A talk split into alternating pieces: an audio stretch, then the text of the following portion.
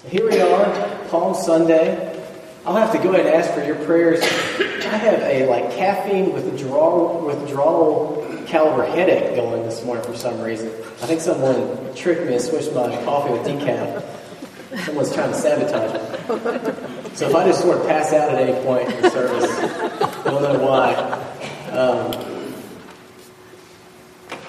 Palm Sunday is here.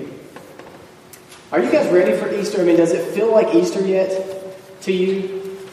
I'm just curious. Raise your hand if this really, if you're into it. Getting No, raise your hand. If some people, all right, good. Raise your hand if this is like, yeah. If this is like Easter's here.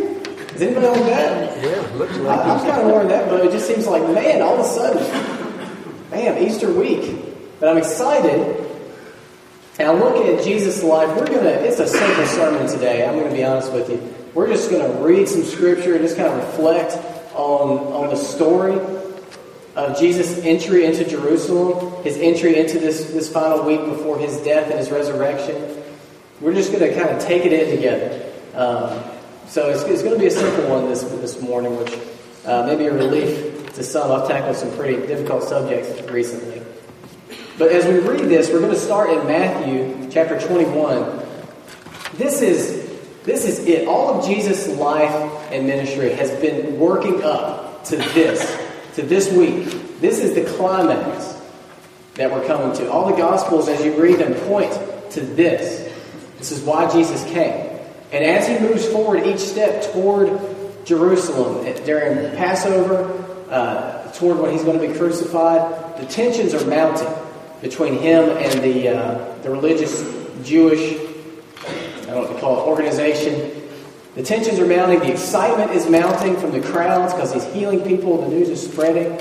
So this is a climactic event that we're going to read. So we're going to pick up here and just start reading in Matthew 21, starting in verse 1.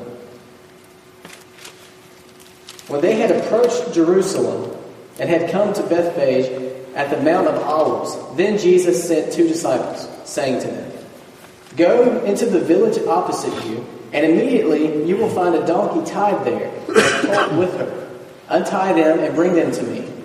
If anyone says anything to you, you shall say, The Lord has need of them, and immediately he will send them. This took place to fulfill what was spoken through the prophet.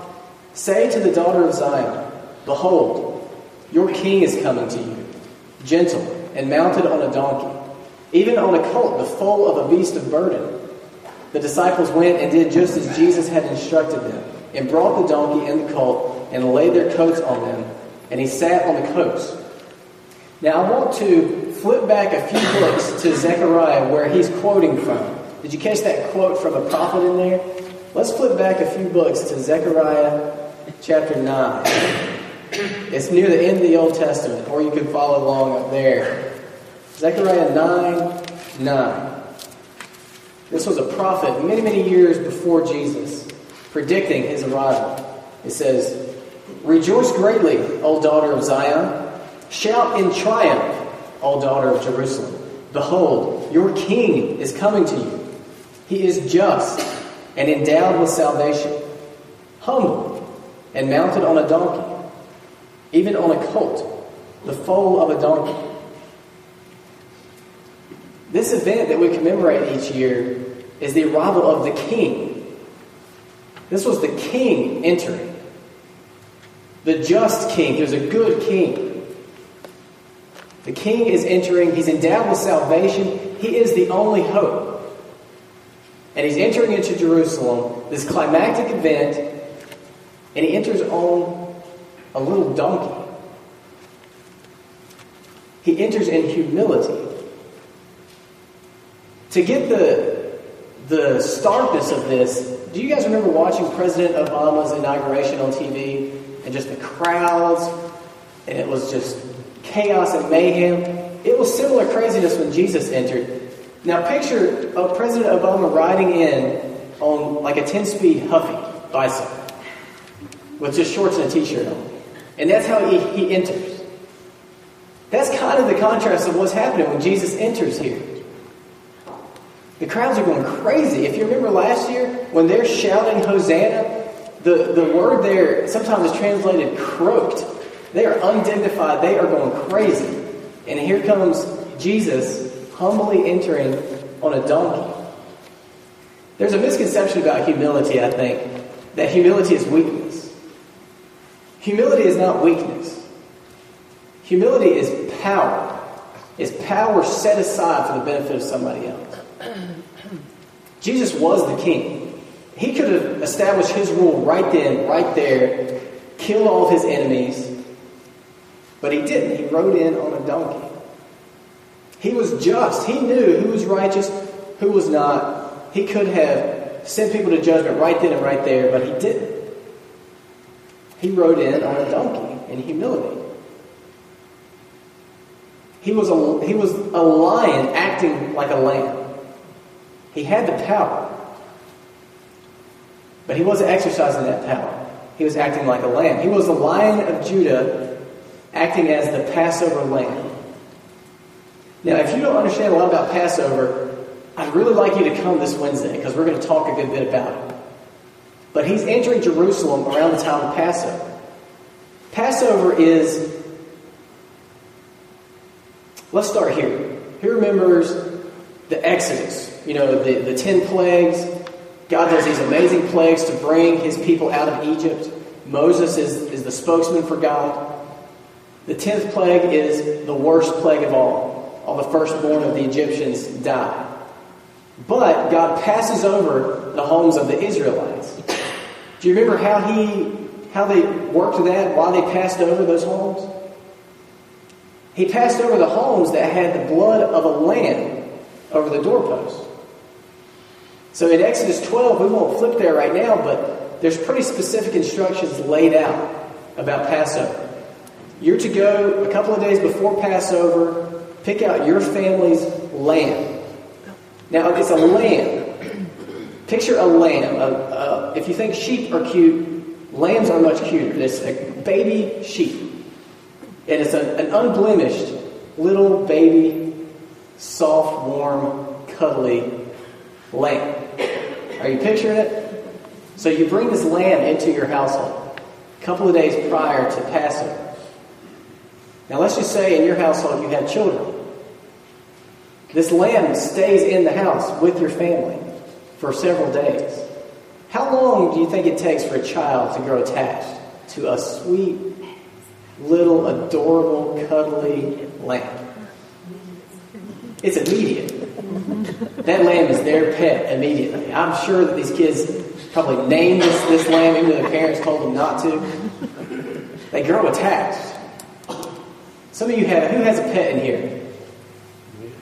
Oh man, a whole bunch of people have pets. I always had dogs growing up. I'm more of a dog person than a cat person. Nothing against cats. They just think they're better than me, I don't. they walk around and look at you like, well, I don't have time for you. Whereas dogs are, they wag their tail, they love you. I have grown incredibly attached to any dog I've ever had. We even had one dog, uh, his name was Riley. It was actually my brother's family's dog, but they moved to a new house and they, they didn't have any space for him. So we kept Riley at our house for a little while. And Riley was used to staying inside. He wasn't a little dog, he was a big dog, but he had been spoiled. He was used to staying in the house with the humans, which was us. And so he stayed in my room with me. He slept on a blanket beside my bed. This big, smelly dog slept in my room. And I grew to love Riley.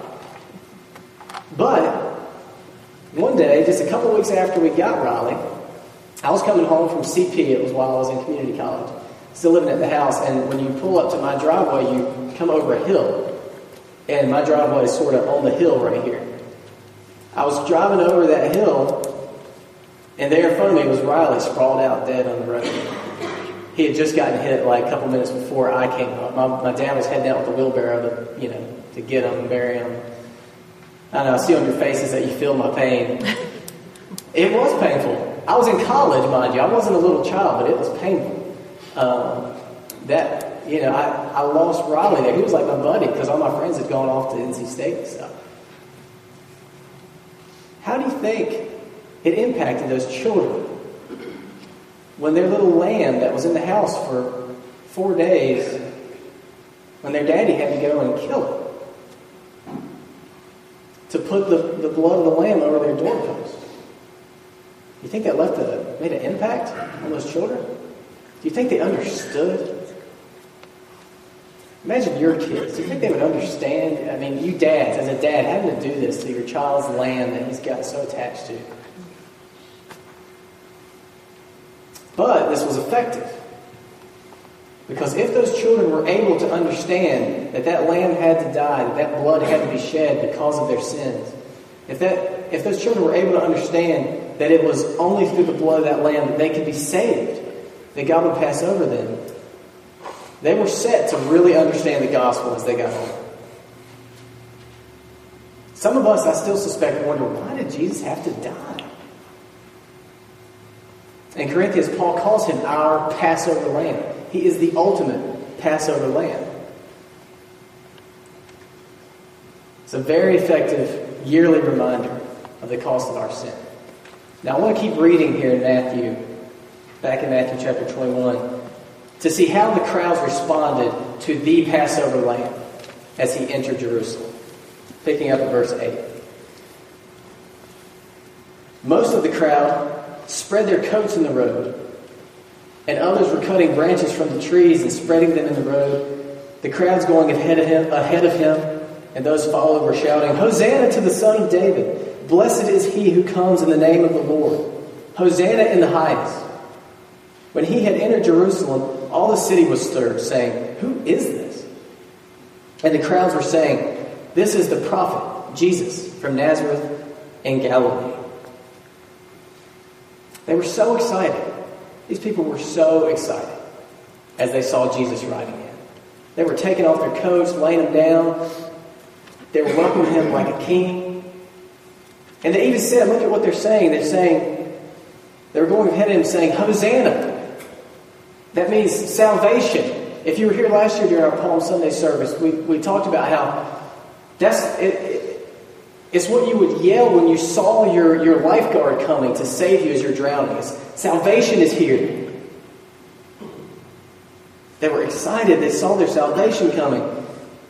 Blessed is he who comes in the name of the Lord. They knew he was somehow connected with the Lord.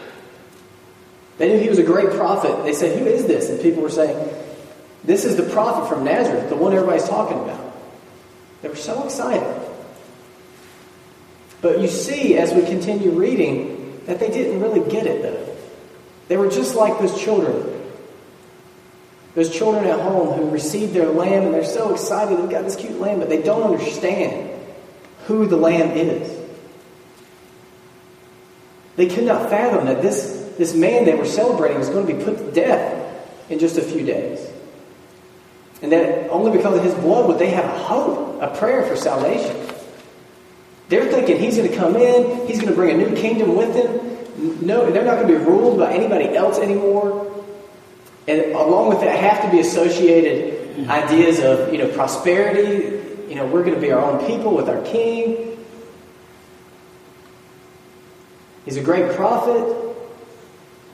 We'll have some political stability, political power here. But they didn't understand. Now, I almost titled this sermon Two Ways to Reject Jesus at Easter, but that just seemed like a downer and then Palm Sunday, so I didn't go that route. But we do see in, in this story, I think, two ways that if we're not careful, we'll reject Jesus, even celebrating Easter. I mean, we see here that there's a way to celebrate Jesus as he arrives without really getting it, who he is. So, the first way to reject Jesus as we celebrate Easter is to mistake him for our pet. Many of us mistake Jesus for our pet. Instead of obeying him as our Lord, clinging to him as our only hope for salvation, we mistake him for being our pet. We come to him, you know, when we're when we're looking for just some time with our pet, when we're just looking for some comfort, some enjoyment. Otherwise, you know, we kind of leave him in his pen. We disregard his teaching. When he looks at us and says, Love your enemy. We say, Oh, isn't that cute? He's trying to communicate. Good boy. And we go on and we just disregard it totally. When he says, If you want to follow me, you have to die to yourself. You have to take up your cross daily and live in obedience to me. And it's going to be hard. And we look at him and we say, Oh, that Jesus, always saying stuff. And we go on about our life living for ourselves. When he says, all of life, all the commandments, everything God has said to you about how to live is summed up with these two things. Love God with everything you have. Your whole life turned inside out for God, worshiping Him in everything you do. And love others as yourself. Live totally for the benefit of other people. Don't be thinking about yourself. Think about other people. Everything God has said is summed up in these two things. And we ruffle his hair a little bit and feel good. We spent some time with our pet. And we walk on into our lives, ignoring God, living for our benefit, wondering why people aren't giving me what I deserve. That's one way to know that, that Jesus is your pet, not your Lord and Savior. If you spend a great deal of your time thinking about why you're not getting what you deserve. Jesus came and died so you wouldn't get what you deserve and what I deserve. I deserve to die. I don't deserve any connection with God. Living in light of Jesus, his real, his reality as King, Lord, Savior, that breeds humility and gratitude only, not pride and, and a, a declaration of my rights, what you should be doing for me. That shows a misconception of who Jesus is. I'm going to steal something from another pastor named Francis Chan. I'm just going to tell you straight up. I'm stealing this from him because it makes a lot of sense. How many of you played games when you were growing up like um, Simon Says? You play Simon Says? Okay, good. Everybody play Simon Says. Simon Says is a simple game, isn't it? I say, I'm the leader. I say, Simon Says, pat your head. You all just lost. Nobody did. Simon Says, pat your head. Actually, do it. I'll get your blood flowing. It might get you, get your mind going. Okay. Touch your elbow. I didn't say Simon Says. Some of you guys are rusty. Simon Says is a simple game. When Simon says something, you do it. It is Jesus says not just as simple. Jesus says something, we do it. No, our game, Jesus says, we memorize what he said. Or we gather in a Bible study, study what he said, rather than just doing it.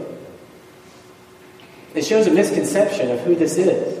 Is he our Lord? I mean, is he the authority over our lives? Or is he just our, our pet that makes us feel good to have in our pocket? But doesn't really impact our lives that much. I love how, I should just show the video of Francis Chan talking through this because, man, it made sense to me. Because he says, you know, my daughter, if I tell, or I'll use my example, my son, if I tell him to clean his room, he knows better than to go away and come back and say, well, I didn't clean my room, but I got my friends together and we studied what it would look like to clean my room. and feel good about that. If we go into Easter without clarifying who this man is, man, we're going to miss it all. We're going to miss the life that he bought for us, the salvation and his blood. And we're going to have the shallow idea that he's just our pet.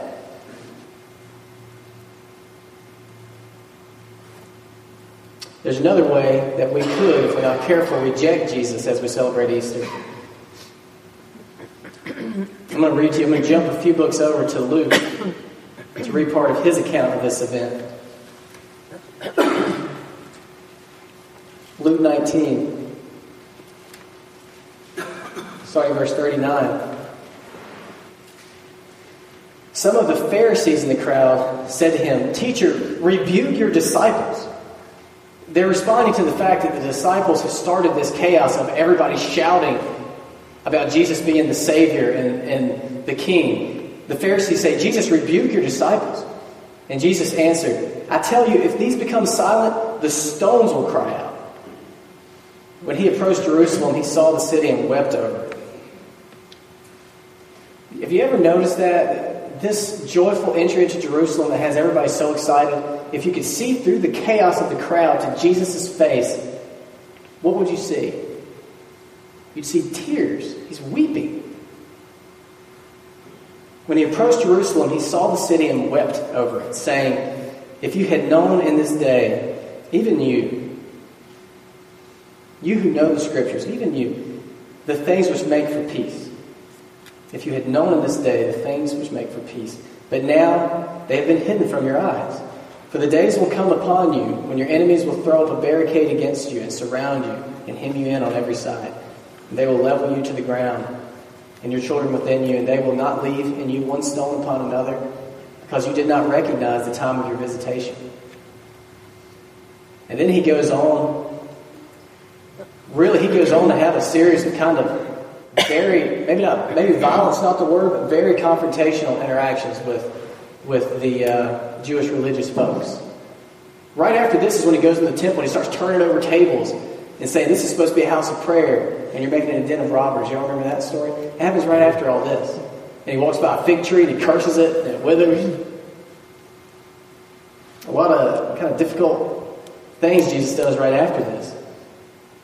But the first way I see in this story of how we might reject Jesus in Easter is trying to make him like our pet. The second way is just to silence him.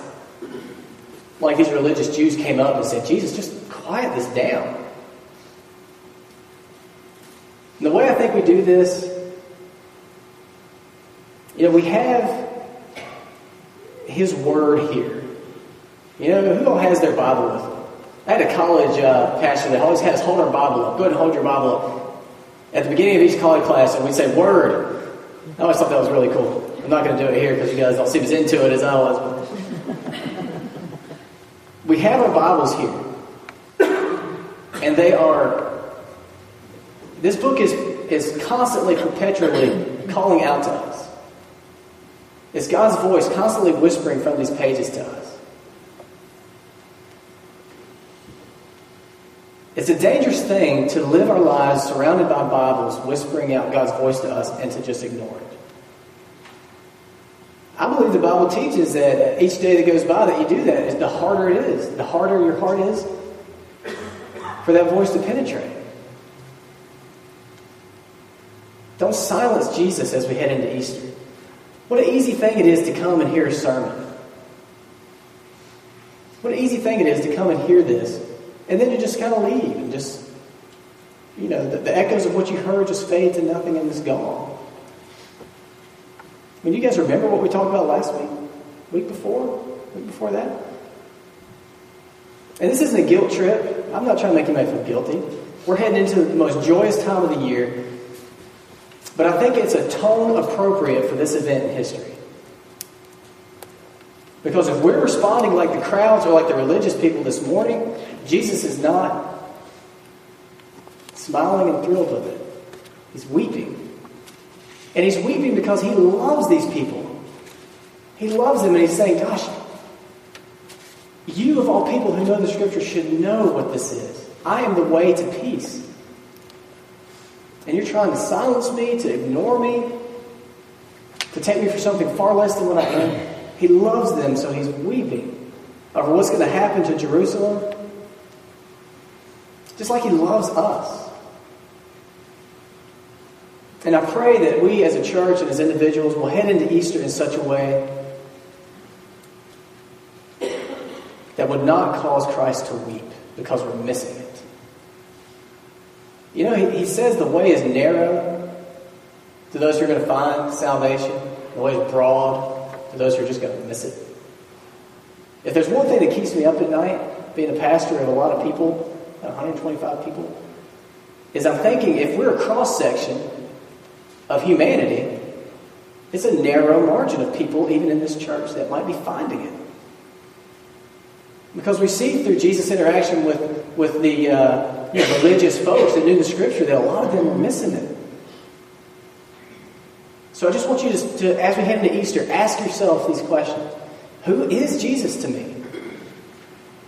You know, are, are we like the crowds who saw him as, yes, Savior, but we see him as Savior from physical pain or social pain or poverty or, or these things? Do we see him as Savior of, of those things? Or do we see him as our only hope for life, now and eternal? It makes all the difference in the world. Do we see him as a great prophet, a great teacher, a great leader, a neat guy? Or do we see him as our Lord? That we would orient our entire lives around, obeying him, living like him. That's where life is found. I thought of a few questions that might help us think through this. Would your life look, well, let me rephrase. How would your life look different if all the Bibles in the world disappeared? However many Bibles you have in your house just somehow disappeared, would your life look any different? Would you notice?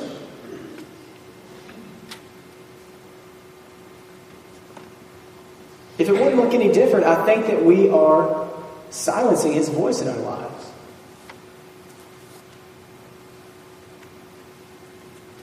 If Jesus had come and lived, but He never died on the cross and He never rose again, would that make your life look any different?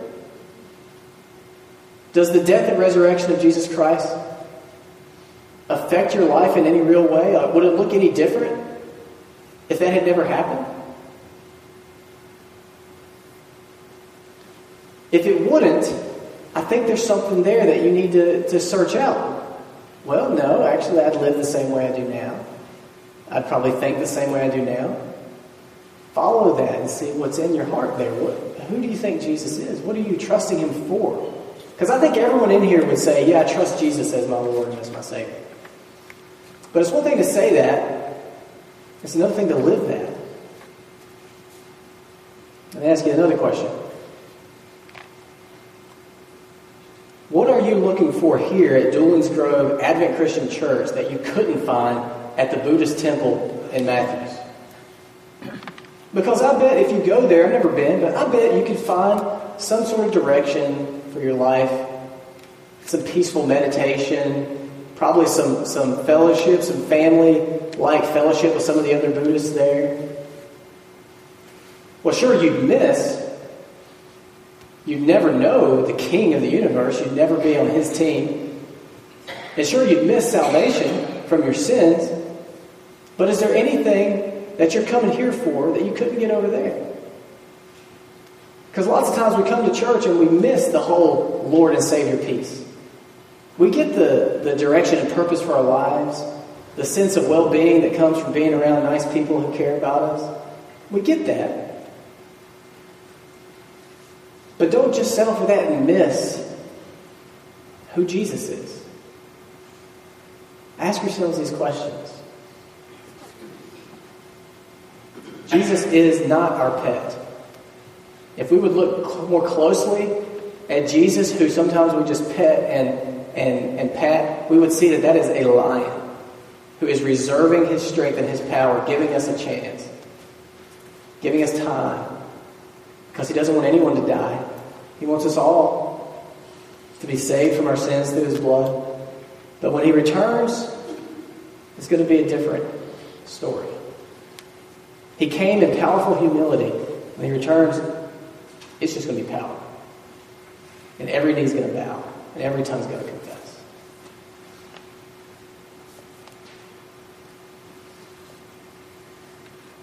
We have to think just about ourselves. And in just a minute, I'm coming to a close here, record breakingly early.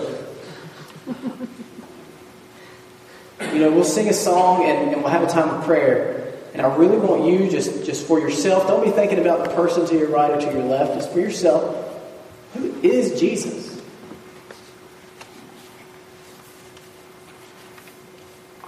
Who is Jesus to me? What does his resurrection mean to me?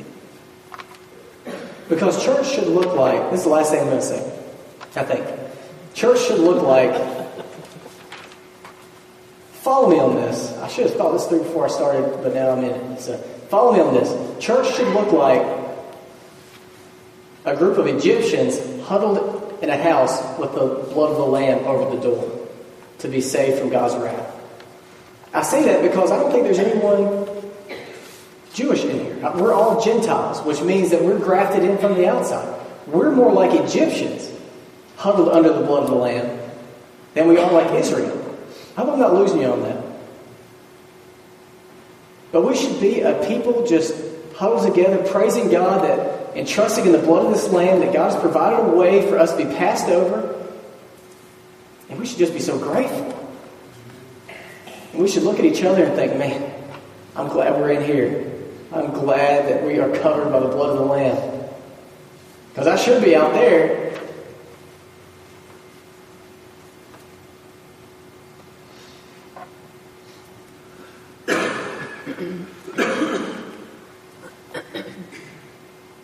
Okay, this will be the last thing I say. And then I'm going to pray for us. This holiday coming up, there's a way to celebrate it that is totally disconnected with Jesus' death and resurrection. There's a way to celebrate it that we don't need for him to have died and risen again. There's a way to call ourselves a Christian that doesn't require Jesus to have died and risen again. And that is a way that leads to death. This is the climax of Jesus' life and ministry, the climax of our Bibles. And it ought to be the most important event in history for our lives. Because it's only through that, only through his shed blood, that we are passed over. It's only because of that that we can pray. It's only because of that that, that we have the Holy Spirit to understand His Word. It's only because of that that we have life at all. It's everything. Or it's nothing. But do not go into this saying that you're celebrating the death and resurrection of Christ if it means nothing to you. Because that's going to make Jesus weep a week from now. Let's pray.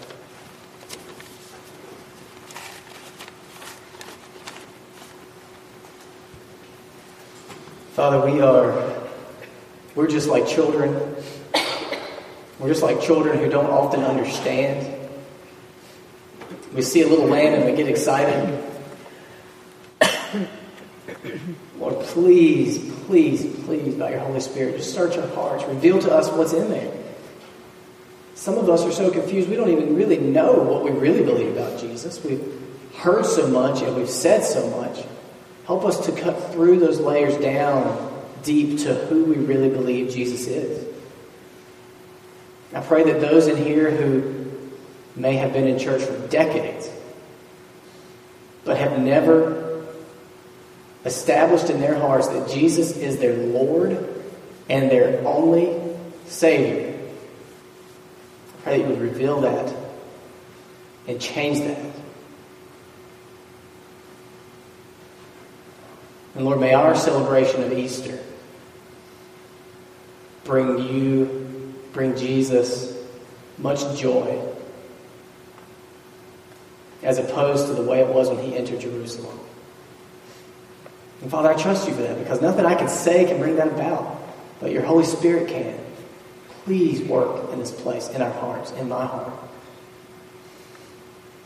Please make us humble and grateful people